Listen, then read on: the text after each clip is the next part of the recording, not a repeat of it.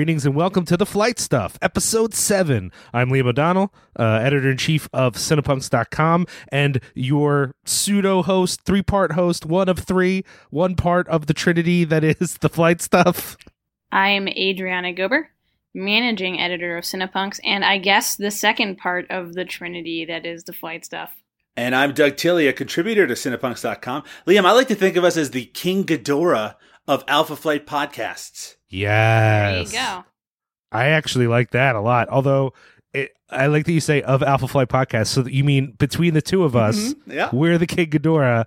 That makes the other one Godzilla, who is the hero. Yeah. Well, in some of the movies, he's the hero. But, uh, I mean, look, let's face it, King Ghidorah is the one that everyone's going to be rooting for. Also, King Ghidorah has three heads, right? That's what I thought you were getting at. Yeah, that's what I was getting at. I thought that's what Liam. Yeah, I no, I know, but what you just said, you specifically said of Alpha Flight podcast. Mhm, mhm. There's there's not actually a, a kingdom of monsters when it comes to that particular genre. There are two of us. That's that's a I that's like- an entire army of I like to think of the other podcast as the Mothra of Alpha Flight podcast. Mothra rules. I just want to be the monster that has a knife for a head. That's all I want. Uh, hey, hey, everyone! We're glad that you uh, joined us again here for this uh, very exciting uh, seventh episode. On this episode, we're going to be covering um, one particular issue, a uh, an issue that sort of uh, stands as maybe a transition point for the series, Alpha Flight Volume One, Number Seventeen, and then we're going to spend some time talking about the man, the man himself. Specifically, we'll be talking about an interview that he gave and sort of uh, our feelings about it as uh, Alpha Flight readers, as people who are coming in, whether like me and Adrianna, uh, we are longtime readers, or like Doug, we don't know anything about it. Don't know anything about anything. Liam, when you say he, who are you referring to? John Byrne, Oh, Okay. thank you. I meant to say that, and then I got distracted. My bad. Mhm. I specifically got distracted by the covers of these issues, by the way. But th- Yeah. we're going to get into that. We're going to get into that. Um, uh, before then, I just want to uh, put out there uh, a big thank you to everyone who's checked us out leading up to this point.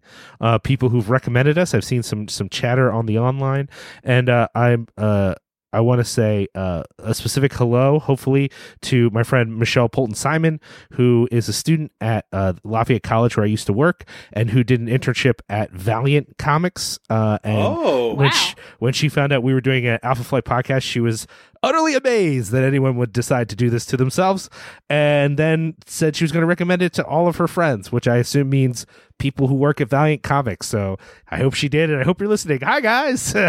um, anyways, so. Uh, before we jump into this exciting ep- uh, issue, I, I really uh, want to thank to uh, all of our Patreon supporters uh, for Cinepunks.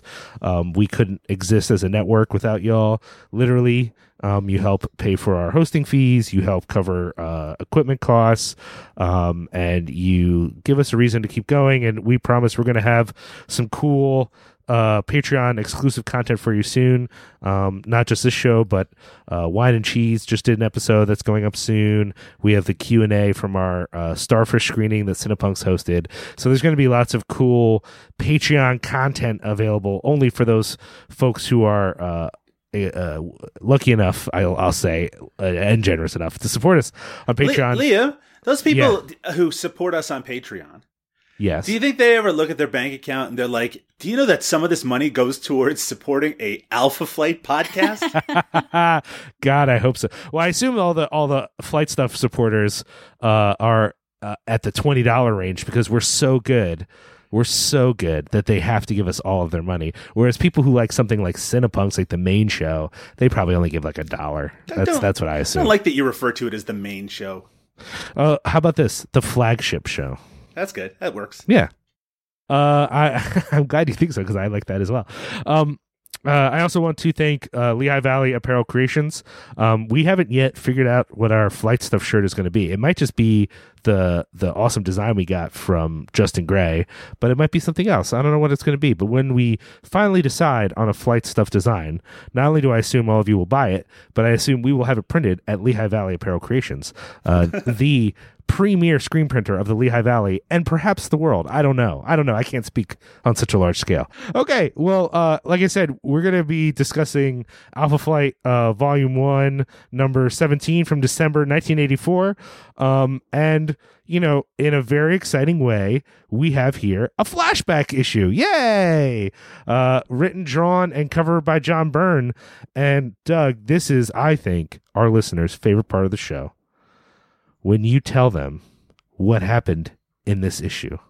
Can you do that now? The first thing I want to say, Liam, is that we're actually, for the first time, I think, in this entire series, we actually have a different writing credit. Uh, and it's a bit of a cheat because much of this issue is a flashback right. to an issue of the Uncanny X Men, uh, or I guess the all new, all different X Men. And uh, and Chris Claremont gets a writing credit for his work that he did there. So this issue begins with Guardian. Remember him, Liam? Yeah, he, he, some, something happened with him. I forget what it was though. He got blown up, but he's back again. Except no, it's actually a flashback, as I just referred to, of him trying on his costume for the first time. Uh, Heather McNeil, she uh, uh, she cautions him about his lack of experience as a superhero, but he says a few ironic things about not actually having to be involved in the action. Uh, and then Gary Cody. that guy who works for the Canadian government who hasn't really been established to any great extent, he rushes in and he tells them that Major Chasen is upset because Weapon X has blown a gasket and taken off. So this is basically all the lead up to that issue of, of X-Men 109, the first appearance of uh, Vindicator slash Guardian. So Guardian is super upset about Logan taking off and joining the X Men and going to the United States. Honestly, that reflects a lot of Canadian feelings about when people gain fame by going to the US. Uh, so I can really understand where he's coming from. So he's pressured by the Canadian government to go down to the US and basically invade them and confront Wolverine and bring him back. And if you remember that issue, and if you don't, just go back to our first episode where we go over it, that doesn't go well at all. He gets his butt kicked like completely. he actually doesn't even. I guess he gets a couple of shots in, but it's not even close. So all of these flashbacks are framed by Heather McNeil and Wolverine. Uh, uh, uh, Heather's still in hospital from getting her legs all slashed up. They're chatting in the hospital, uh, and then Puck arrives, and him and Wolverine have a nice little chat about how they're both kind of tough guys. I like that actually. they have a little mutual respect. Um, Puck tries to convince Heather that instead of disbanding Alpha Flight, they should keep it together and since they already have a natural leader, that should be really easy. And the natural leader is Heather. Uh, and I'm not sure exactly why she deserves that spot over someone who's actually fought within Alpha Flight and also people who don't get injured just diving into some water. But apparently, that's the direction that this comic book is going to go in. Also, also Walter uh, slash uh, Sasquatch, he's running dangerous, unlicensed experiments on Aurora, his girlfriend, to try to fix her uh, split personality, and uh, that ends up with her apparently getting control over it and also getting a new costume, which we have not seen yet. It's revealed off panel. And I, and I should also mention that a good chunk of the art in this issue, and we're going to talk about this, is basically reused from that old X Men comic. Uh, okay, Doug, thanks for your uh, summary there. And we're going to start off where you always start with a comic book, the cover. Uh, and, and we have in front of us here the two covers because this cover for Alpha Flight number 17 is a redraw of the original cover from X Men 109, which is the well the first appearance as you said of vindicator guardian and, and i guess sort of the roots of, of alpha flight as well. And i want to talk about not just what y'all think of this cover since we sort of talked about that a little bit last time what you think of it as a redraw and how you think it compares to this old cover. Uh, doug we'll start with you. What do you think about this these two covers? I mean first this is kind of a fascinating opportunity to see you know the same artist draw basically the same picture sure. twice so really, it's just about noticing the differences and and uh, and sort of the compositional changes that have, have gone on here. Because I, I actually, and I'm, I'm interested to hear everyone's thoughts on this.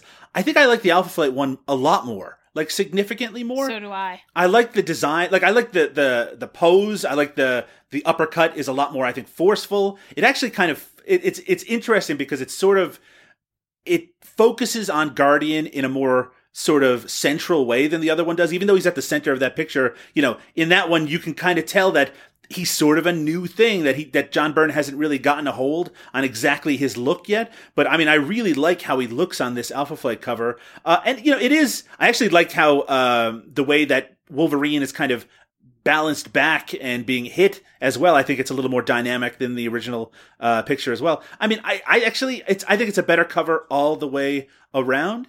Um, and it, it gave me a real appreciation for kind of Byrne's even improvement, I guess you could say, or maybe comfort level with these characters in this fairly short amount of time. I guess it actually is like five or six years, so not not that short amount of time. Uh, of course, Byrne had plenty of time to work on this cover since he didn't have to do as much work on the interiors. That's true. Uh, Adrianna, what do you think? Do you feel similarly? Yeah, I totally agree with Doug. I like this cover a lot more than the uh, Uncanny X Men 109 cover.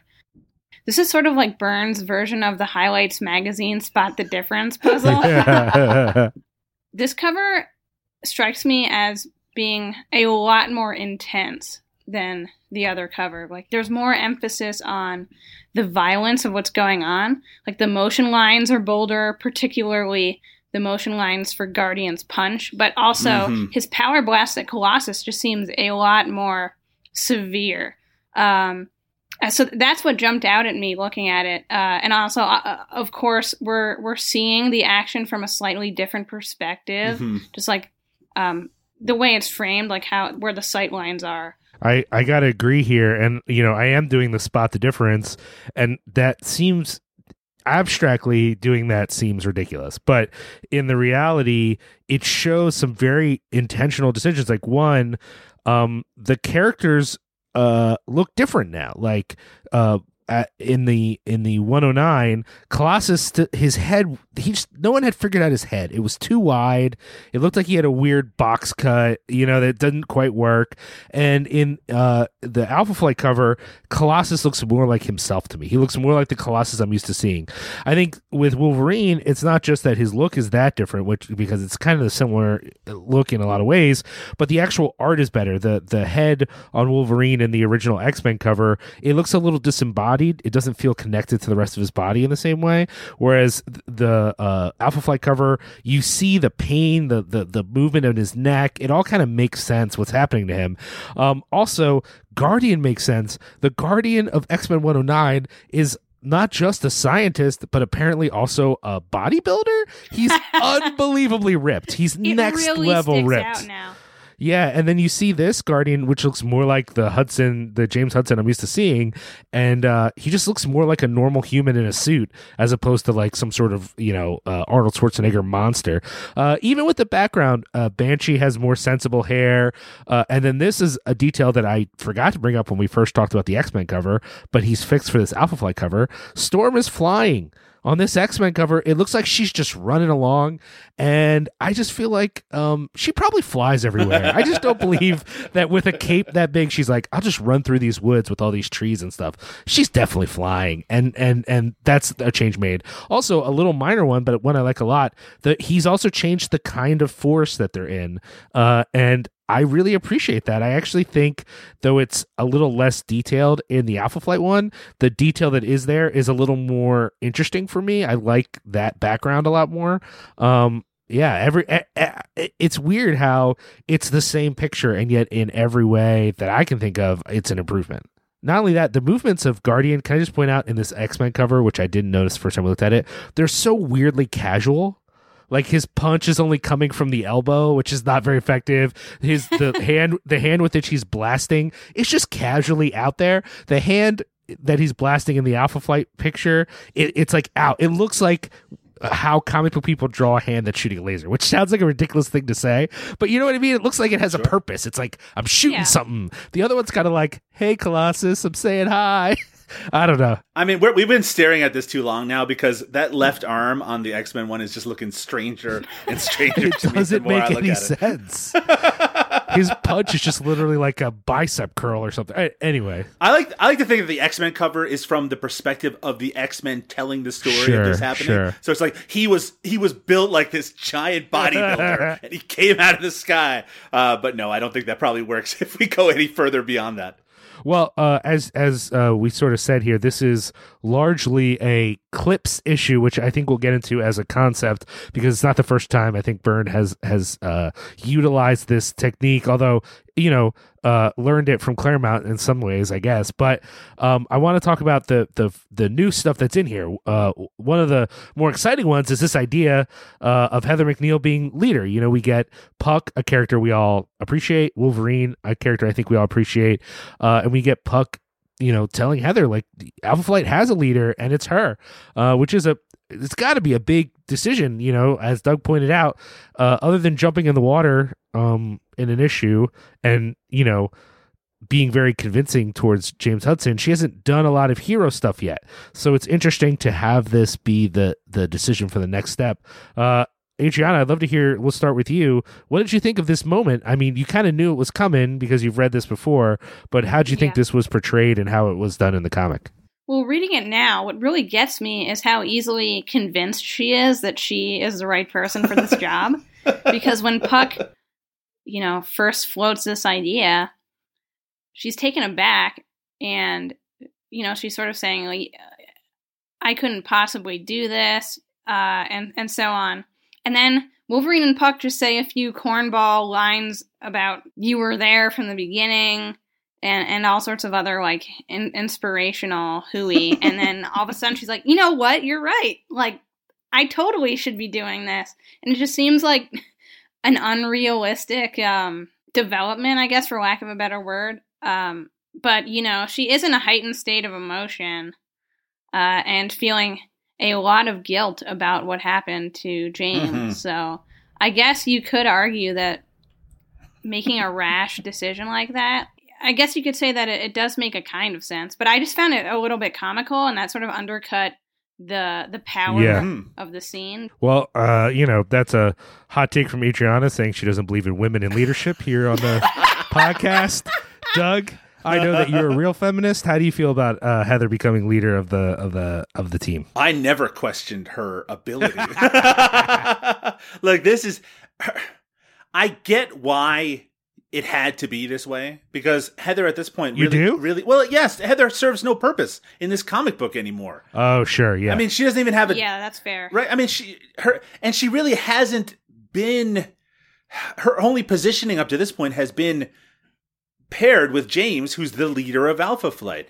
But you know, she's never shown any ambition towards it. But then again, I guess to some extent, neither has uh, did did uh, Guardian. Like he was always about, oh, I can't do this. This is you know, this isn't really. I always had all this self doubt, and you kind of see um, a little bit in this uh, issue. It it kind of fills in a little bit of that, which I actually kind of like, and it's something we'll talk Yeah. about more, I'm sure. But so so I can see how like John Byrne was like, well, I mean, they're basically the same person, you know? They basically are coming from the same place. But the fact is, you know, the suggestion is that James was working with the government for like months or if not years to develop this program of uh you know gamma and beta and alpha flight and and to put all of this together but like what are her qualifications to do this at all and let's face it if you're one of the other members of alpha flight no one wants to be second banana and be like, oh, I can't ever be the leader of this group because I just don't have it in me. And you're like, they're like, I have powers. I can run faster than you know anything, or I can fly, or I can uh, open up a medicine Yeah. bag. I just don't understand. Like they really just swat away the idea that shaman should be um, leader, and I, I mean, like they swat that away, even though his case is way stronger than hers. Shh. Oh, 100 100%. It's hard to imagine somebody like Northstar uh, just accepting Right? Heather coming in and taking over. Like, Well- there's so many strong personalities involved, and all, and uh, I mean, okay, can I lay down my hot take on this though? go ahead. Lay it in, Liam. I, when we take into account the team as a whole, this decision doesn't make sense because, as you pointed out, the obvious leader to me is Shaman. I I think he is the, the you know he has the most experience. He's the most level headed. He has. Uh, f- from what I can tell, the coolest powers. Like, there's all these reasons, right? But when we think about uh, James Hudson, I I wonder, and again, this is just me being specu- speculative. I wonder how long ago uh, Byrne thought Heather should be the leader of this team. Right. Because my experience up to this point is that she's like half his backbone and has been half his backbone since the beginning of the series. Right. Like without her, sh- he can't get his. He couldn't have gotten his act together to be guardian anyway. Like I, I, I think it makes sense not just because, uh, for me at least, uh, sh- what else is she going to do? Is she going to be like the team medic? Like she, you know, what is she going to be at the table? But it's because uh, I think she was half of what made him the leader at all. Uh, and that with you know she's shown to me a lot more insight and and uh, belief in the team whereas james you know all of his internal monologue was about how he, he's not sure he could do it and then at the drop of the hat he's ready to move to new york come on abandon canada behind I, I like that all of his, his his whole thing is i'm not good enough to do this and he was absolutely right he was Yeah, not no, no. not from the beginning I, I just I just think uh, I think narratively we're meant to accept it because we're supposed to feel like and, and I kind of do feel like that half of what was him was just her anyway. And my man has no powers. He has he brings nothing to the table. He I mean he built the suit. So I guess in that way she's kind of screwed if the suit breaks. Like she might not be able to to like fix it the same way that he could have. But uh other than making the suit, I'm not sure he showed us at any time that he was qualified to do what he was doing. What- what- does she even have a suit Oh yeah, she she will have the suit. Yes. I mean, I figured she would have to, but that has not been explained up to this point. So you can That's true. understand That's true. My, You're right. my continued reticence. Not only does she not have any powers, she doesn't even have the ability to fake those powers. But I mean, that's the thing though, is that this I mean, the suit exists. The suit isn't like uh we only work if you have male genitalia. Like anyone can put the suit on. So she could have a suit. Like that's still on the table. Let Shaman wear the suit. He'll That's be true. doubly powerful. Oh my gosh. Yo, I will say Shaman in the suit is kind of like a cool idea. Uh, but I just don't think he needs it, man. He's got the he's got the bag. The bag's cool. Let Marina wear the suit. Oh God, yeah. Let, us give suit. the underwater woman an electric suit. Let's just think through that. Can we, Doug, about that? Uh, okay, so I, you know, it. I, I get it that like the comic needs to move forward, and for whatever reason, Alpha Flight needs a leader. I will say that as much as I do feel like he's been setting up her as a leader, this particular scene to like make that the call, it's a weak scene. I'm uh, Yeah. right. It's not a very strong scene. Is that fair to say, Adrianna? Yeah, it's it's it's it's it's not a convincing scene. It feels like a formality. It feels like well, we got to have someone say it. So this is we're just put it in this issue. Someone said it. Now we it's on the table. Right. So now we can move forward. Um, do you guys want to jump into uh, uh, Walter's weird scientific abuse of his uh, girlfriend, or do you want to talk? Can anyone, can either one of you, and I don't care which one it is, explain to me the science of what's supposed to be happening here? Oh, I'll I'll explain it to you, Liam. Go for it. I thought it, Doug. It was quite obvious. He's putting her in a tube of water and then blasting her with something, perhaps gamma rays, since that's what he seems to be uh, really interested in, in order to drive her second personality out of her body. And you know, it works so well that he smashes the tube and almost kills her. Uh, and but it works. And also, she knew it was going to work, which is why she had that other costume planned and ready to go. I I can't say I understand all of the science behind it, Liam, but it seems like it's a very common thing for psychiatrists to use in these sort of circumstances.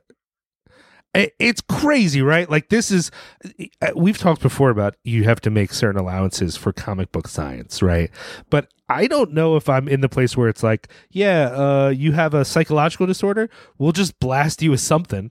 I don't know what it is, but we'll blast you and then it'll be better. Is that weird? It's some kind of molecular realignment treatment that Yeah, because the molecules are the problem. This is not a psychological condition. Her molecules are all Oh, screwed right. up. She's split at a molecular level. She's got Jeanne-Marie molecules and she's got Aurora molecules, and they're fighting in there. They're fighting. I uh, I like to think that this is sort of, and maybe this. Hey, th- I I have not read ahead, so I don't know if this is the case or not. But wouldn't it be nice if this is sort of a placebo experiment, and it's just about convincing her that you know that you know by doing all of this rigmarole with the science and the tube and the water and stuff, it's just about convincing her that she is who she wants to be all along. But I have a feeling that this comic isn't clever enough to go there. Uh, well, also Walter has this internal mon- monologue where he straight up says that he isn't just helping her; he has ulterior motives, and that this is part Oh, of yeah. a larger science experiment. So, yeah, he's a total douchebag. I'm not a big fan of this Walter guy. I'm starting to see why nobody in the world likes him. I mean, look, I get the idea. Uh, this is a classic comic book thing. I'm a scientist. Someone has a problem. I could go through normal channels, but you know what? I'm pretty sure if I just go to my own personal lab and spend some time, do a couple of dangerous things, I'm going to solve this problem for myself. I don't need to rely on the rest of the scientific community to help me with this. I mean, it kind of Uh, feels that- like Liam that he's like, I'm having sex with this hot French chick. right. Right. But Right. sometimes she flakes out a little. So maybe if I do this science thing, I, I can have the sexy chick without the flaking. if he's successful, he gets all the glory for, uh, for, in the scientific community that he had this scientific breakthrough. he might not want to write this one down in any detail. No, I mean th- that's what I was trying to say is that like I get I get that this is a comic a bit of a comic book trope, but um it it's not clear to me exactly what it is that he thinks he's going to accomplish and I think he is so invested in in the same way that he's now used his relationship with her a couple of times to try to control her in Sure. situations. Um it it's everything about him just is so creepy. He's just such a creeper and this whole thing weirds me out. And then I'm Doug. I'm glad you pointed this out. She just had that costume ready to go. She's just like, well, hopefully this uh, experiment works so that I can put on my new cool costume. It's a weird decision. It's a weird decision. I don't know. I just feel like, and I, you know, I I hate to say this is a bit of a hot take that maybe Byrne doesn't have the respect for mental illness that we would want in 2019. I know that's a that's a real spicy take, but I don't know. What do you guys think about that? No worries now, Liam. She's cured. We'll never have to worry about it ever again. Oh, that's true. That's true. Everything's okay now. Well, Walter is clearly good at I mean, science. it's not like every single thing we've seen him do regarding science hasn't led to some catastrophe or another. Uh, to be fair, as far as I can tell in comic books, most scientists' uh, lives are catastrophe. Like every scientist you meet is about to make a bad decision. But uh, but I will say, at least some of them have some success. You know, Reed Richards has done some cool things. He at least made you know whatever jets and stuff. But Walter, th- there's no evidence that he's good at this, like in any way, shape, or form. he successfully transformed himself into a Sasquatch, so that's got to count for something, right? He transitioned from a football career to a science career. That's pretty good. hey, let's talk about this cool clip show that we have here. Uh, what what what? cool. Yeah. what did you guys think of this? I mean, uh, you know, large portions of this are just recycled, right? Is that's fair to say? Is that true? Yeah. I mean, directly recycled, not not redrawn like the cover is. Th- This is just using the exact same art and dialogue bubbles from the original uh, issue. It made me think back to the snowblind controversy and the debate about whether Byrne was really just phoning it in and, and deliberately doing as little work as possible uh, that because he knew he could get away with it. Uh, and I could see how this could be framed along similar lines. Although I actually don't mind that much that there's all this recycled art here. I am going to defend John Byrne now, so I don't have to defend him later, um, and s- at least suggest. Okay, we've referred to this as a clip issue, like a clip episode, a clip show episode of a sitcom, right? And the reason those existed a lot in the 80s is because the only time you could catch up with a lot of these shows is when a rerun came on. And if you missed it, then you didn't get to see everything that led to where you were. Now, comics are a different animal because you can pick up back issues and things like Right. that. However, I think it's fully possible that a lot of the readers of Alpha Flight never knew that these events uh, dramatized in that issue of, of X Men took place. So it's possible that this is kind of a gap in their knowledge about who Guardian was and his original relationship with Logan. And since we have Logan now here, it makes sense to fill that in. I just feel like they could have done it with a lot less of what we have here. I mean, really, you know, we've seen Byrne kind of uh, pave over or show the actions that have occurred in most the most recent issue. He'll do it in like a few panels, usually all in red or something like that. And he could have done that here. I don't mind that he's using kind of re-showing those events. And I don't really mind that he's not redrawing it. I, I just feel like they show way too much of it. Uh, I think Okay, I think that's fair. and also, you know, of course, they. Have, I mentioned in our notes that that of course they have to mention uh, have the bit where Storm talks about how she wishes that she could be naked all the time. It just feels feels like just of course. What does that have to do with Guardian? How did he didn't even hear those words being said? Yet he they're in this little flashback here. Hey, it it at least you get a little taste of Claremont as you're reading through it. I agree with you in theory, but I feel like what you're saying, I, I feel the same, but in a much larger criticism. So, like, Okay. because what you're saying makes sense if that is in fact true that there are lots of alpha flight readers who probably miss this and what i was going to ask you guys is do you actually believe that's true because in my heart of hearts i don't think that's true and i would believe that this was to get them up to date if it wasn't so much of that issue. It's so much. If it was bits and pieces if it was broken up more and interspersed with more original new narrative stuff if we were given maybe some scenes that we didn't get a chance to see before that fleshed it out more. But it's it's so much of the same thing the same art whatever and i actually don't believe there's a was at the time a huge audience for alpha flight that wasn't also reading x-men i mean honestly i don't know who wasn't reading x-men at, at this time anyway uh but uh i think Yeah. you know what I mean? Like it, it was kind of a phenomenon. Um, so I, I don't know. I mean, I guess it's possible, uh, a- and I think it, it would make sense to do some recapping. Uh, in fact, I, I kind of like some sometimes when there's recapping, um, if it's done in a certain kind of way. But this is just so much of it that it makes me not want to defend him. If it was a shorter section, if he had altered it in some way, uh, I guess even a redraw. Um, you know, even if it was a redraw, I would still prefer there to be significant changes, like different mm-hmm. different ways of showing the same sort of narrative. And I think I just wish it was more from his perspective, right? I mean, Right. more more thought bubbles, more about what his inner monologue Right. is going on. I mean, they do do a lot of that, even in the original issue they did. And one of the nice things, and one of the things I really do like about this issue of Alpha Flight is that they they provide that kind of backstory to it, and you get to see his self doubt, which um, again we're kind of sick of at this point. But the guy's dead, so it doesn't matter. But you know, you get to see what his motivations were, things that weren't really revealed in that original comic, and I like that. It's kind of like a special bonus feature, adds a little kind of perspective on things. But yeah, couldn't they have just added a little bit more of that to when the actual actions of that is- issue take place? The very fact that they just basically copy and paste it in does make it feel a bit cheap. I don't know. I mean, I'm not. I, again, uh, well, you know, we've talked about this sort of where our different uh, excitement levels are, and um, I think that though we've had plenty of critical things to say about other issues, this is the this is the first issue where I really was like a little bit frustrated as a as a rereader um, because of that because I was reading so much of the same stuff, and then what was new, you know, wasn't that great. And so I think the combo of those two things kind of put me in a negative space on the on the narrative of this issue uh, more than the other things. I, I'll I'll bust on these Alpha Flight all the time because I think they're fun and funny and and there's lots of things to like kind of joke about. But this is the first one where I really was like, you know what, Byrne, you know what, like I, I just I was unhappy with it. I don't, I don't, I don't know. And and I guess it, it was primarily because I felt like so much of it was lifted.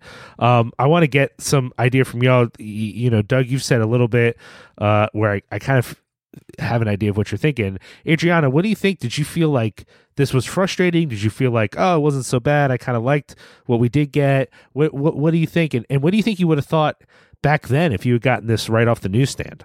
I probably would have been annoyed because I would have already read all of this. I got something I need to add, Liam, because I made a mistake earlier, Go Uh, and it's kind of, it's kind of a, a major mistake, which is that the original issue. This might actually re make all of us rethink it a little bit. The original issue's cover was not by John Byrne; it was by Dave Cockrum. Oh, my gosh. So That's a big. That's a pretty big. that's a pretty big mistake. mistake, which I'm glad I caught before the end of the issue, so no one is going to yell at us. But so, but doesn't that kind of How did none of us remember that? Well, I mean, uh, we're just so used to John Byrne doing every cover that we talk about on this, probably. But that really does color things a little regarding the changes that he made. yeah, it's almost like Burns saw that cover and thought, I could have done this better, so I'm gonna. he did actually. So, I mean, and he's not wrong. He Right. did it better, but it is a little different to be like. It's one thing to update your own thing. It's another though to look at that one and be like, Yeah. yeah, I could do. I'm a little, I'm better than this guy. That's really fascinating because now I'm wondering what how how Dave Cockrum felt when he saw that Byrne basically redid his cover. Probably not great. I'm just gonna go ahead and say that. Yeah, well, I mean, and I'm sure Byrne did not. it's still care. his character, right? I mean, it's still John Byrne's character, and and I guess I feel better about it because the alternative is that they could have just used the art from the original Right. again. Uh, so, uh, I mean, I, I guess the other option, aside from both of those, is that he could have just drawn a whole Sure. new cover of something entirely different. Uh, but it would kind of have to have been Heather laying in bed while Logan is talking to her. So I, I I'm okay with it. I'm I'm fine with it in general, with the overarching realization that John Byrne is just not the most pleasant person. Uh, I mean, that's that's fair. Uh, anything else? I, I want to jump into the uh, uh, a little bit of talk. We've mostly covered the art, but just to mention if there's anything that stuck out. Was there anything? I mean, other than uh, our different opinions about him just lifting the art from the old issue, was there anything that stuck out about the art? Was there anything that was particularly good, or uh, likewise particularly bad that that you wanted to comment on? Uh, I, I want to say one thing, Liam, Do it. and it's the. I, I think we've said it all for the most part. At least I've said my piece on it. I do want to say that the first page having a having Guardian smiling, which we I don't think we saw it in the entire Right. run up to this point, and him like you know it it. And, and also the shock factor of seeing this character who, you know, the last couple of issues are really about the echoes left by his death that, and seeing him alive and smiling. I think it's impactful. I think it's a really nicely drawn, uh, piece. Uh, and it really is the only piece of art that really left any impact on me in the whole issue. Yeah, I was going to comment on that page too, just because I like the artistic choice to have him there with an all white background because it's almost like the specter of Guardian uh, making Right. one last appearance before fading out forever, basically. I was also going to say that. In fact, if there was a poster that was just this image with the words "Dreams Die Hard" at the top, I'd put that. I'd put that up on my wall in a second. Actually, I think it's. I think uh, there's something about that that is.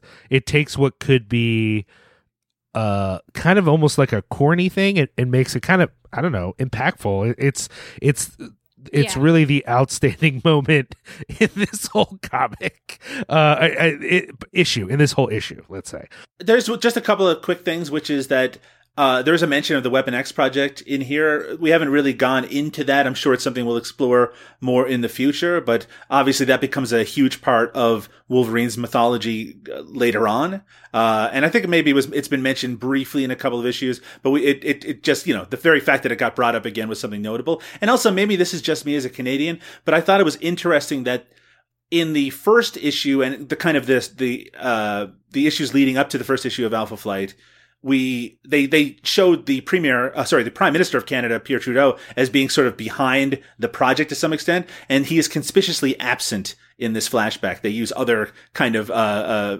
government officials uh, as opposed to him because of course at this point in the real world at the time that this comic was published he was no longer prime minister of Canada.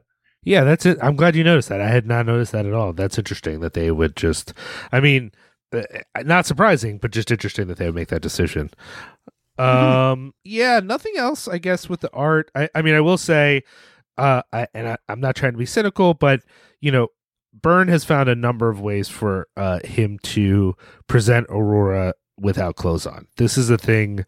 She's, you know, the freak out is post shower. Mhm. The experiment necessitates her being nude in a water tube. I guess I don't know why. There's just all these reasons for him to to to to do that, and um, you know, it's a comic. We're appealing to young folks. Whatever, I get it but it is funny how it's starting to become a theme and i'm trying to remember i feel like it might become like a, a consistent theme for a while and i don't know i don't know what to i don't know what to make of that uh, but it is what it is you know i mean Mar- you know in the 90s marvel put out a swimsuit issue of its of its female characters so clearly this is not as egregious as things are going to get but uh still it is Didn't they do a male swimsuit issue too, or Oh, was that only- like way? they later? it was way later. They did uh, like three to four years of the uh, female only before they were like, oh, I guess we have male male Oh, okay. characters too. We should do that. Um, and even even I would say like in the female one, there were occasionally male characters, but they were usually like in the background. You know, there it's like Colossus holding up three ex ladies in string bikinis or whatever. Just like why? I don't. Okay. Hey, so that was uh issue 17. Um it, it- we're about to transition into uh another narrative run here, but this was this was one of those uh take a breath, give some context. add a couple of plot points in, but uh, you know, sort of a, a chance to to pivot to new things. Uh, but we wanted to take an opportunity to discuss something else. Uh, uh, the the man behind the team, John Byrne, gave an interview in uh Marvel Age. Is this number two? Is that right? Number two. Wow. Number May two, yeah. 1983. Uh, and we thought it'd be interesting to talk about that interview and talk about in, in, in the interview. He talks about each of the characters and for us to kind of respond to that, whether we think it, it, it those characters sort of stick to that or um, how we sort of respond to his talking about them. We I don't think we've really delved into John Byrne to any great extent. Sure. I mean, it's something we've kind of been holding on to. But what makes this particular interview very unique is that it was done right as Alpha Flight was about to launch. So this is, you know, you're getting his thoughts. Uh, basically, the Bible that he's put together in his brain or elsewhere of what this series is going to look like. He's putting that into words in this interview. And uh, Marvel Ages, for those who don't know, it's sort of like a behind the scenes Marvel publication. Uh, it's as close, I guess, to, to to Marvel journalism, quote unquote. But you know, it's basically a lengthy interview with one of their most popular creative minds, and uh, and Alpha Flight is on the cover. I mean, this whole thing is built around a preview of Alpha Flight. So it's a really unique opportunity, I think, to start to go back to the beginning and see where we are now, because uh, we just finished talking about the December issue, uh, and this is going way back to the very beginning. I think it's a really cool thing to be able to look at where his brain was there and how much those concepts have changed up to the point we've reached. Yeah, that makes a lot of sense. Um, this starts off uh, a little bit talking about the members and whatever. I, I, I don't. Do you guys want to go through that first, or do you want to spend a little time talking about John Byrne as a as a as a creator? I think I think we'll you know in terms of our uh, John Byrne on, on a kind of a wider scale, we're going to go dip back into that again and again. Yeah. But I think let's let's let's stick to the facts uh, for this go around and to the words that he has uh, in this interview. Sure. Well, in this issue of Marvel Age, uh, there this is sort of his opportunity to get people excited about uh, Alpha Flight, understanding that not everyone maybe caught their appearance in X Men, and you know are probably interested. Byrne is kind of known at this point for working on other things, and so uh, whether that's Fantastic Four or X Men or um, apparently Power Man and Iron Fist, which I did not know. Uh, so uh, the the first thing they ask him about is the members of Alpha Flight, and he starts off with. Uh, James Hudson at this time uh, uh, named Vindicator, but they're, I guess they're switching it to Guardian. He he lets them know, and uh, one of the things I noticed in this interview, whether he's talking about Guardian, is um, uh, he mentions that he has the, the ability to lift objects by negating gravitational effects. Um, uh, and and it, it also gives him the ability to render himself at rest relative to the turning of the earth, which is how he does that disappearing trick of his by suddenly taking off westward at a thousand miles an hour. What did that? Is that a? I I don't remember either of those things happening. I had the same response. He he does he does kind of do that right right at the end of his first appearance and, and in the reprint that we just talked about like this, the x-men have basically beat his ass and he is taken off and trying to run away and then he suddenly just disappears and i guess that's what that is referring to Yeah, I guess so. I, I what did you guys think of this description? I, I, I definitely get the uh, you know, he gets into the personality, which is true. He's a reluctant hero. He doesn't really want to be doing this. He doesn't see himself in that role. Um, but uh, you know, I, I was kind of surprised that this idea that he has an artificial magnet. I, I guess I just hadn't thought about it enough. Like, you know, he shoots electricity and he flies. It just didn't occur to me to think of it in the terms of magnetism and Magneto. Mm-hmm. What did you all think about this? Go ahead, Adrianna.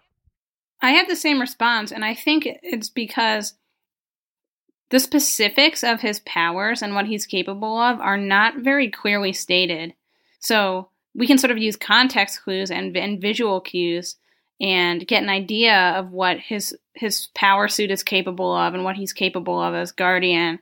But as far as like the specifics of it being related to gravitational effects and so on, um, yeah, that that is not spelled out in the comics at all.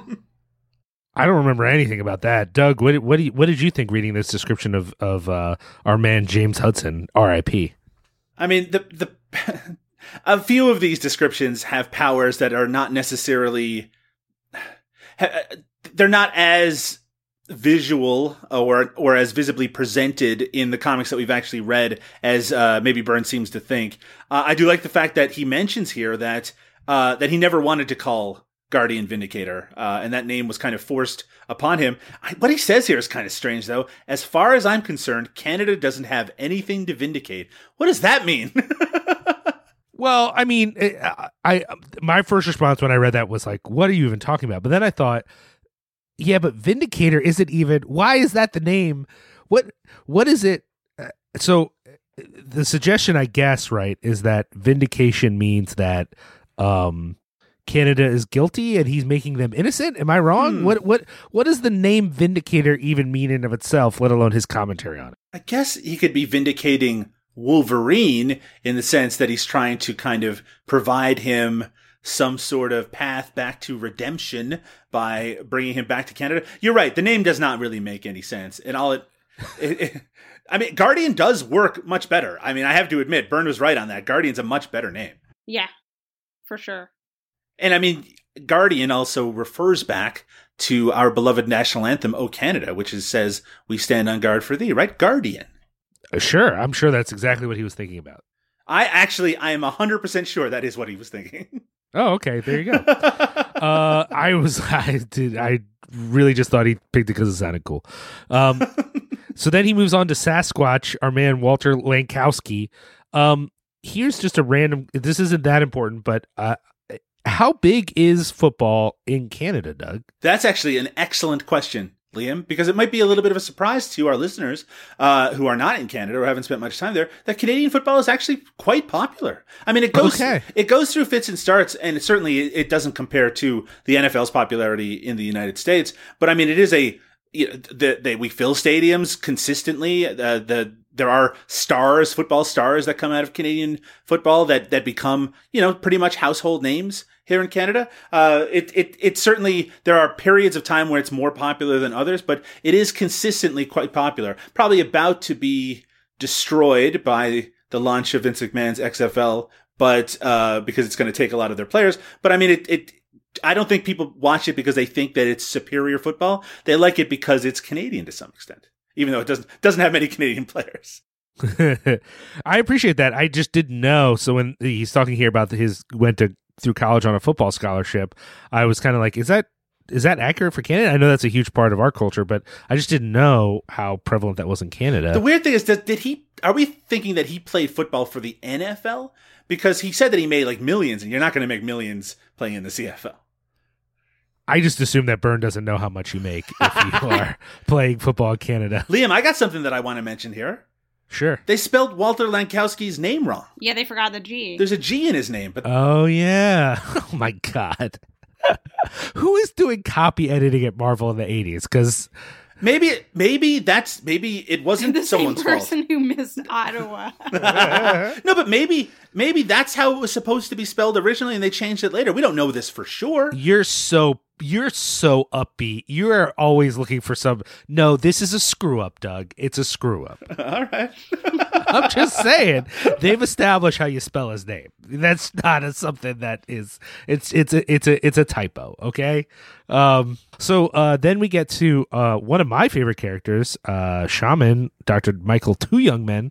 Um. Uh. He gets into a little bit about who he is. Uh. Compares him to Doctor Strange, which I kind of appreciate.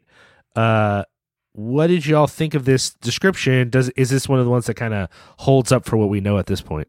Uh, I feel a little iffy about some of the, the description Yeah. of the character here. I mean, we've suspected from the beginning, we've suspected from the beginning that maybe he doesn't have that much knowledge about um, indigenous knowledge and uh, particularly how the medicine bag's importance to uh, a number of, of oh, I mean, to, to Native American people generally, of course, I should say uh, indigenous people to Canada, uh, and how important that is to them. But here, I mean, he describes it as if you want to sum it up, he's Doctor Strange, but he does it with potions and herbs and little dolls and stuff. Which that I mean, it does seem not necessarily dismissive. He he obviously really wants us to know that this is a powerful character on the level of Doctor Strange. He even suggests that he can do things. He has power over the physical world that that that is beyond what Doctor Strange has. But I don't think that he is thinking of it more beyond this is an you know this this is a mystical Indian character is what he's seeing it as, as opposed Right. to this is a three dimensional indigenous person. And there's something a little bit condescending about the way he phrases it too. I mean that little dolls and stuff is not the most sensitive description of what could actually be seen as a religious you know viewpoint in the world. Um i also just this is completely it's almost bad to say this but i'm going to say it anyway. Is this also an accurate description of doctor strange? Like doesn't doctor strange also do spell like there's spells involved in magical items right Yeah. Am I wrong about that? Is it's his description makes it sound like Doctor Strange is just like a like almost like a psychic or something. He, he just uses the power of his mind, and I'm like, No, there's No, there's other stuff involved, right? Like Eastern element Yeah. to it as well. oh my god! I just I feel like this whole inter. We'll get into more of it, but so far I'm feeling like Byrne just shorthands every everything is short. You know, Doctor Strange, he's got a strong mind, and uh, you know, uh, Shaman's got dolls and stuff, and uh, you know, uh, Langkowski, he's uh, Orange Hulk. He's a football guy. Yeah, it's great. Uh, like no, nothing feels as he doesn't feel as nerdy about these characters as I want him to be. Is that fair to say? No, it's very fairly. I mean, what I find really interesting, and he talks about it later, and we're going to get to it, I'm sure, in just a few minutes, is that he's kind of was locked into these characters Right. because he only created them as kind of opposite members to members of the X Men. He wanted people who had kind of similar powers so they could go kind of toe to toe with them. And so you get the impression that he kind of had to fill in the backstory afterwards. He's kind of retconning right from the beginning to make sure that these characters are at least interesting enough for him to care for. But I mean, when it comes to a character like well, the new characters he create, he just tables immediately. But even someone like Guardian, who obviously he didn't care that much about since he never really gave him much to do, and then he killed him off. Yeah. yeah. Oh man. Uh so uh then we get into Aurora and Northstar. Um the I I was thinking of this shorthand thing um partly because of the description he gives of these characters like their backstory which is has a lot more detail to it I think when he gets into it later on, right? Like he adds a lot more texture, Yeah. I feel like. uh is that is that fair to say? Sorry, I'm just thinking back to when we were talking about his opinion and his attitude towards mental health issues, and he just has it written as Aurora is not a very healthy lady psychologically, and that's just it. That's that's all we know about her. it's sort of the way that like i feel like back in the day like your parents would tell you about something that they couldn't they just be like well she's not well psychologically and that's it that's all you got no more detail that's about how much he's thought this through at this point is yeah she's not doing good jeanne-marie doesn't like aurora all right cool that's about and, and then i love the response of the interviewer that's interesting Mm. there's no real physical transformation. Just the putting on a costume changes her personality. Yeah, she turns into another person altogether. and Jean Paul's very worried about that. Yeah, he would That's be worried also about that. that's also not accurate, by the Yeah. way. you know. Yeah, I mean, especially because almost immediately she can change. Stuff changes because of trauma and things. You know, like this. Yeah. His description here doesn't even hold for like two issues. Whatever. Sorry. uh, and then we get into uh, Snowbird. Does he here, Doug, for you, answer your burning question? Why does Anne McKenzie exist? I would say no.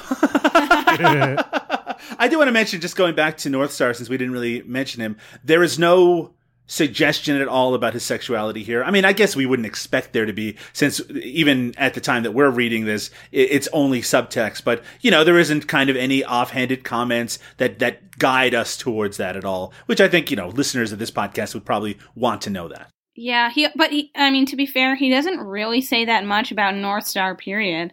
Just that he was what does he say here?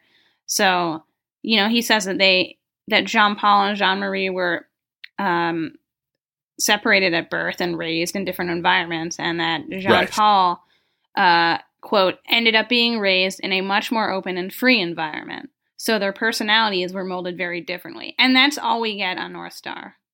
That's absolutely true. That's the whole thing. Is it bad that we are seven episodes into an Alpha Flight podcast? And the thing that he's written here, which is the first time they shook hands, they discovered the additional power they didn't know they had, the blinding bright light they can generate. Is it bad that I never knew that they had that power? You didn't know that? I mean, I know when they shook hands, it like they had a little light, but have they ever used that to any great uh, uh, benefit during a fight? I so I think this is where we're a little out of uh Right. with they they appeared in other comics and this happened, I thought. Am I wrong about that? Yeah, Machine Man. And actually, I think it happens in one of the earlier Alpha Flight issues, but um, obviously it wasn't that memorable to any of us. Going back to Snowbird, Liam, um, no, this does not provide me any information about a character that I have to say. It, one of these days, we should rank our interest levels into the individual members of Alpha Flight. I mean, we we can do that now. Where's where's uh where's Snowbird on your list here? it's strange because, like, I actively dislike Sasquatch, Yeah. but I don't have any feelings at all on Snowbird. I, Oh, she's just still a complete blank slate. Other than she shouldn't be like a blonde haired, blue eyed white woman. Right, right. That is a problem. Well, and and, and especially because we had this conversation, right, where we weren't sure how much of this he had thought through. He's Sure. already figured out that she's some sort of in the the child of indigenous gods. Uh, who, by the way, I guess are also blonde hair and blue eyed. I don't know. It's just Yeah. weird, right? Like he's already thought this through. And even Nelvana, by the way, is a real quote unquote Eskimo goddess. We're doing. I'm not going to knock him. again. I'm not going to knock him too hard for using Eskimo here. I mean, this Yeah. we are talking about 1983. I don't like how he follows that up with "We're doing real mythology again." I mean, yeah, re- I'm sure you're being super respectful here, John Byrne. well again but even if let's even say this isn't if this w- isn't totally hackneyed. Like this is like really connected to real people's beliefs. No part in their beliefs was like yeah then they have a half breed who looks like a blonde lady. Like that's not a thing that was you know what i mean? Like it it, it would actually be better if he was pulling it out all of, uh, out of his own head because then it would it's like well yeah sure they're just magic white people he made up so of course they have a magic white baby but no he Yeah. tied this to an actual indigenous community and then they had a magic white baby why Yeah, it doesn't make It's yeah. sense almost more insulting to try to pass it off as legitimate Absolutely. mythology and claim it's grounded in actual indigenous beliefs when it's not. yeah 100% They're basically treating it like like like Norse mythology, except that is an ancient mythology, while this is something that lives and exists right now. Well, hey, there are some radical traditionalist Odin worshippers up in the Pocono Mountains. yeah true true Look, I don't want to say that they're all racist, but come on, let's they're face it. all racist uh th- i mean this came up one time i was at a, a, a reading that neil gaiman did and i Oh wow! I asked him specifically about American Gods and then a little bit about Sandman and sort of saying like, you know, you've done a lot of fictional work with things that people actually believe in. Some a uh-huh. long time ago, some they still believe in. How do you do that? How do you make use those characters in a way that feels sort of respectful? And you know, he had a really brilliant answer that I wish I could remember for you right now. Did he go? Hey, oi, bruv, what are you saying there, sir? What? I hate you so much. Come on, mate. You and me, we get a point. you like the Sex Pistols? No, I'm, I'm sorry. Neil Gaiman does not have a Cockney accent. and I'm, I'm pretty sure you guys just alienated every English listener we might have had. no, it was not. It was very much like you know, you just have you're telling stories, and you just have to take seriously um those characters and take them seriously within your world and, Yeah. and give them the weight that they deserve. And that's not happening here. In fact, the thing that we skipped is this long meditation on how it is that Snowbird can shape change without messing with the physics of her mass too much. Yeah, I'm glad that you, you mentioned this, Liam, because you were just said the weight that she deserves, and this is very interesting that you said that because his suggestion here is that whatever she turns into is the same, I guess, general size and weight that she is, which I don't think is really played out in the comic at all. When she turns into a bird, is she really a 108 pound bird? Is she like a giant bird, uh, but maybe we don't really see it because the perspective doesn't really give us a sense of how gigantic she is? No, I mean my criticism is not that it's the the from a super nerd aspect of like oh whatever. It's that he's thought about it that, that he has to explain like look, we don't have to explain where the extra mass comes from because she's magic, and you know Oh. that they oh. had to take the time to make this explanation. It just feels like he spent more time thinking about this apparently massive physics problem, which by the way, shape changing superheroes have dealt with throughout comic books. Like I, I, I at no point when she turned into a bear did I stop and go wait a minute, where'd all that extra mass come from? Yeah, I don't think anyone stopped and thought that. Never, not even, uh, not even once. And yet he spent more time thinking about that than about the impact that Nelvana would have on any indigenous readers Mm. of the comic book. It just, it just is such a weird moment that he spends all that time explaining it, and then when he gets to her origin, it it feels like he spent less time thinking about it in a real way. I don't know. That's that's just my take on it. And then and then we get into the most important character in the entire series, Marina. No other name you should know. No other name, just Marina. That's what he says. That's literally what he says. I like that Byrne is very upfront about the fact that there is nothing of particular depth, no pun intended, Oh. going on with Marina. Like he just wanted to explore a super weird backstory and saw her character as a way to facilitate that. Uh, I found that really funny.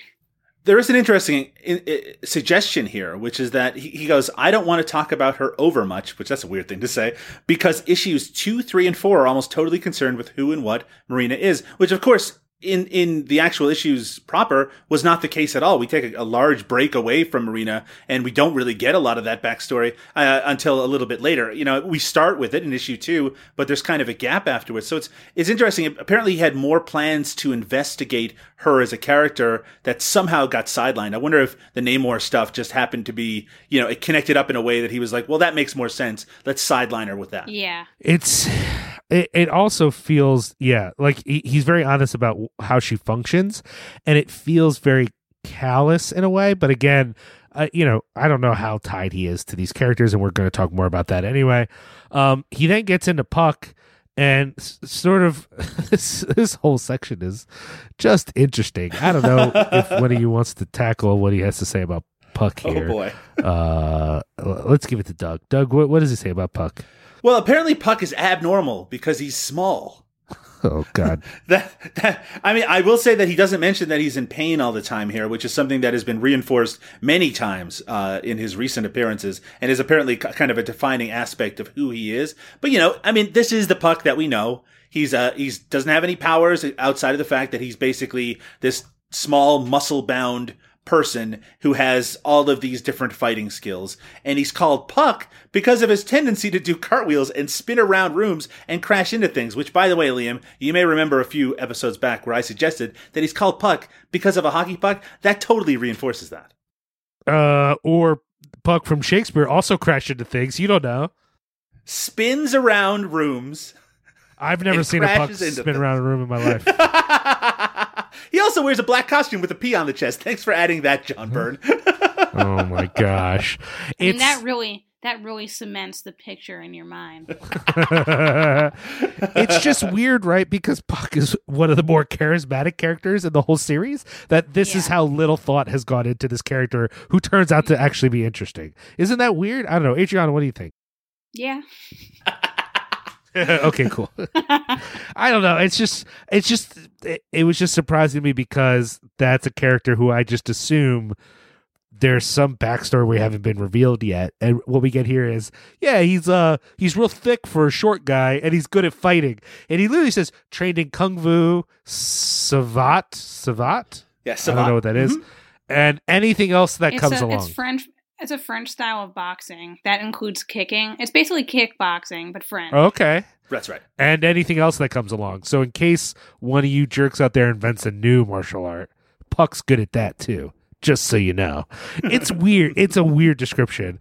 Uh, it's interesting that he he seemed to put a lot more thought into a few of the other characters, but arguably Puck wound up being like one of the more like multifaceted or interesting characters in the eventual series. I mean, I think in some ways that's to Byrne's credit, right? As he's Yeah. kind of, of writing these characters and getting a feel for them, he takes to certain ones and probably pushes other ones to the side. But I mean, you can up to this point, reading the series, you can tell some of the characters that he likes more than others. Yeah, and Yeah. and, and he talks a little bit here uh, where these characters come from. You know, some started as as fan characters, but he talks about what we've sort of already covered a little bit, which is that these are these are characters he created to counteract specific characters on the X Men. I mean, even saying that Shaman was originally a weather controller, um, which would have been a real bummer to me if that's all he was. Right? Um, I'm glad that he saw clear to expanding those powers, um, but that each of these uh, characters were really just thinking through um, what was going on with the X Men. Uh, it, it, I, I don't know. It's it's not a surprise or anything. We've already talked about that, but it's interesting to have him say it in an article in Marvel Age, uh, which is designed to get you excited to read the comic. I don't. I'm not getting the passionate uh, endorsement that usually someone has when they're trying to convince you to check something out. I, I don't know. I mean, I like. I mean, I like the fact that he's he's forward about it. That he's he's very honest to, to this extent, anyway, about w- what these characters kind of evolved out of. You know, it doesn't mean they can't be something more, but I mean, a lot of Marvel characters, a lot of very famous Marvel characters, started as these kind of single appearances and then became something more as as sort of meat got attached to their bones, so to speak. I do like the fact Right. that that he he mentions the fact that Aurora and Northstar are twins, and then he said that uh, that he hadn't really worked with twins before, and he'd forgotten that Quicksilver and Scarlet Witch are twins, which is a, a c- confusion that I had early on in our episodes as well. I think when I think Sure. about Aurora and and uh, and Northstar, I sometimes confuse Quicksilver and Scarlet Witch for them. Oh, that's interesting. I hadn't thought of that actually. I ne- I never did that, but yeah. Um, I I think because by the time I was reading much Scarlet Witch, I just thought of her as uh uh the lady who was into Vision, which is gross. Um, Sure. um, A lot of people picking the synthetic option these no, days. that's fair. That's very fair. Uh, and then he gets Liam, yes. why are you a robophobe? Mm-hmm. I mean, if if look, if we're all gonna pick something to be a monster about, I'm fine with being a monster towards uh, artificial life. I'm okay with that. L- Liam, we should all get on this, you know, humping robot train because then when they finally rise up against us, we'll have some sort of connection to them. We can already have, you know, maybe we can, maybe I can be their pet. Maybe, who knows? I don't think the Earth is going to be around long enough for the robots to rise against us. By Ooh, the, thank goodness. by the time they figure out they should, we've already destroyed the planet anyway. yeah, there's no there's no Harlan Ellison future. um, Liam, the next, the next part Yeah. of this interview, I think, is the most interesting part. when he talks about uh, Alpha Flight as that kind of Mission Impossible. Oh yeah.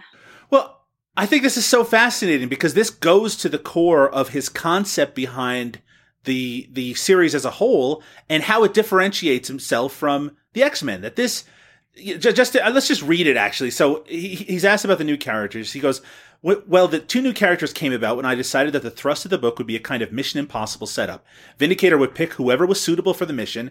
I decided that since they weren't all going to be cos- cosmic missions and they weren't always going to be going up against Doctor Doom, we'd need at least one character who's just an ordinary guy. And I also decided that since the rest of the group was more or less representative of provinces of Canada, so it explains why he picked like a a, a character that was in the uh, the far furthest eastern part of the country, the Maritimes, which is where Marina came from, and he got one from Toronto. And then he's he's like, they were also created to expand, to give me a greater pool to draw from. Eight characters is easier to juggle in a Mission Impossible situation than six. That's so interesting because it it explains a couple of things. One, it explains why we barely ever see the group all together because the concept was you wouldn't see the group all together because they're not a group they're you know i'm a huge fan actually of the classic mission impossible series uh, where where you have you are presented with a mission of some sort. And then you got vindicator. He's like well all right the the characters that are perfect for this mission are marina aurora and shaman. And then he puts them out in the field to work on this. And maybe he has another mission and sends other characters out to take care of that.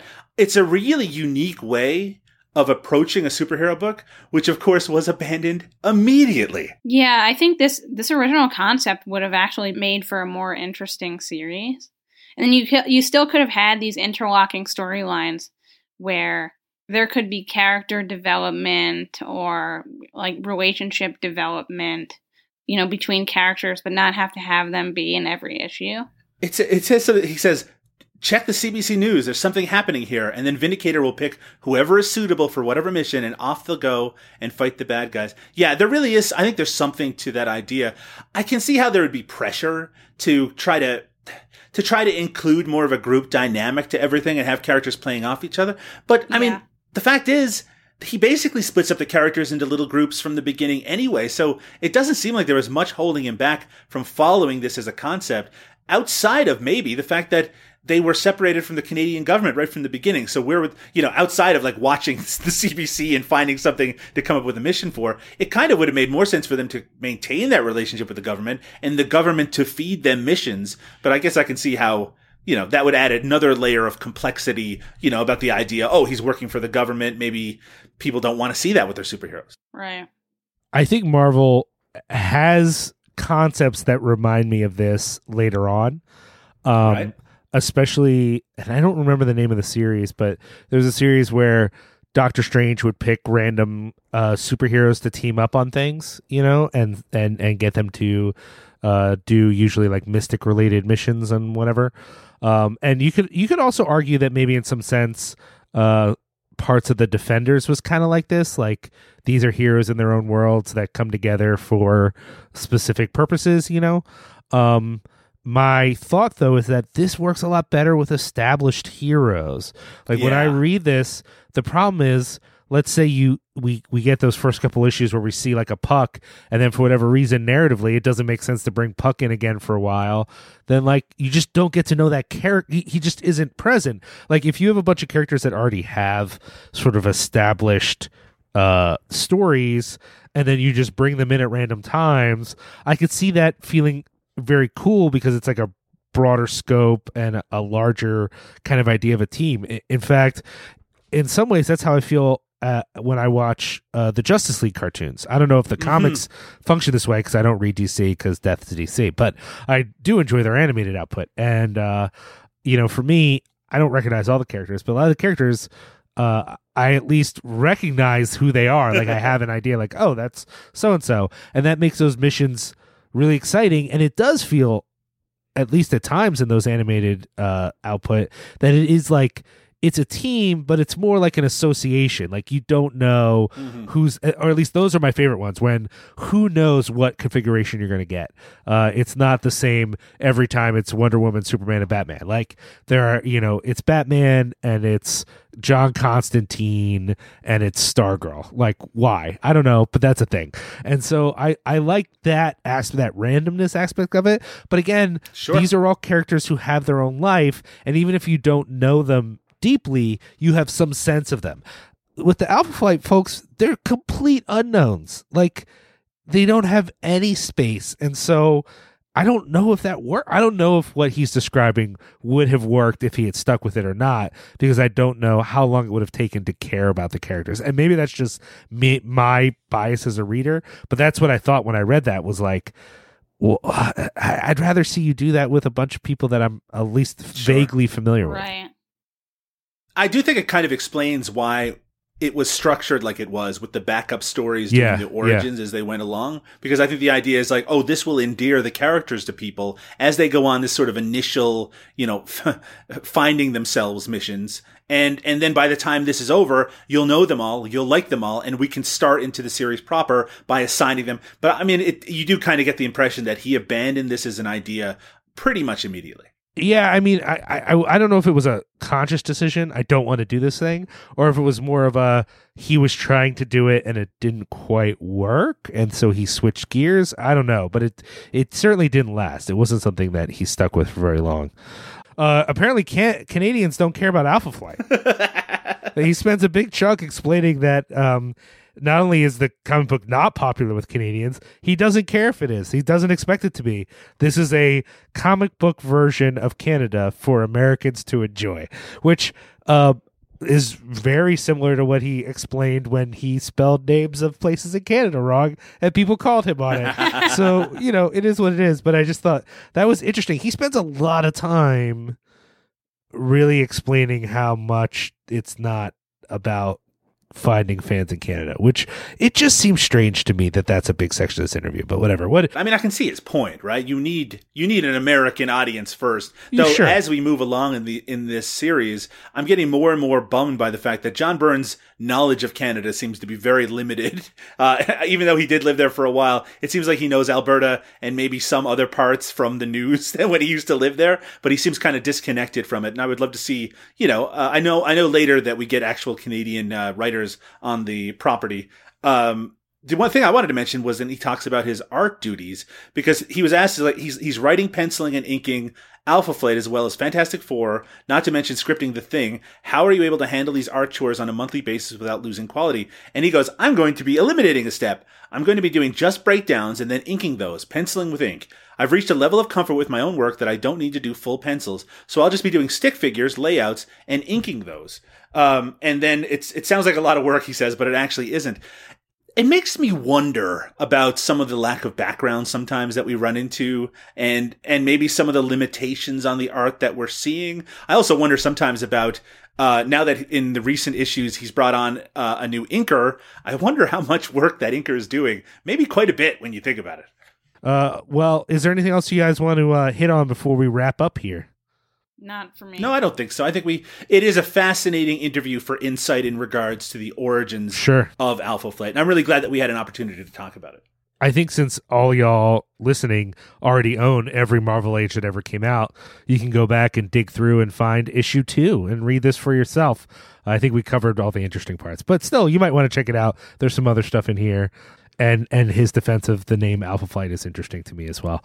Uh, so uh, uh, we want to thank you for checking us out for uh, episode seven. Uh, we're gonna next week. I think we're doing 18 and 19, or is it 18, 19, and 20? It's gonna be eighteen. Oh well, we we'll determine that. We'll make an announcement. Check out our social medias, and we'll let you know what you should be reading to be prepared for the next episode. Uh, Adrianna, if people want to follow us on social medias, on the various socials, how would they find us? Uh, well, they can find us on Twitter at Flight Stuff Pod. How about if they want to follow you? Well, if they want to follow me, you can find me on Twitter at EADXBB. How about you, Doug? What if someone, for some ill-advised reason, wants to know more about you and your weird Canadian ways? I would strongly recommend following me on Twitter at Doug underscore Tilley. That's T I L L E Y. And you can uh, follow Cinepunx on Twitter, uh, C I N E P U N X. Uh, we're also on Instagram and Facebook, all spelled the same C I N E P U N X. Check us out. Um, and we really appreciate you taking the time to listen to the show and let a friend know. Let a friend know that we're doing the, the Lord's work, talking about Canada's premier super team. And if you have any comments or feedback or ideas for what we should put on a t shirt, uh, you can email us at flightstuffpodcast at gmail.com. Flight, Flight stuff, stuff out. out.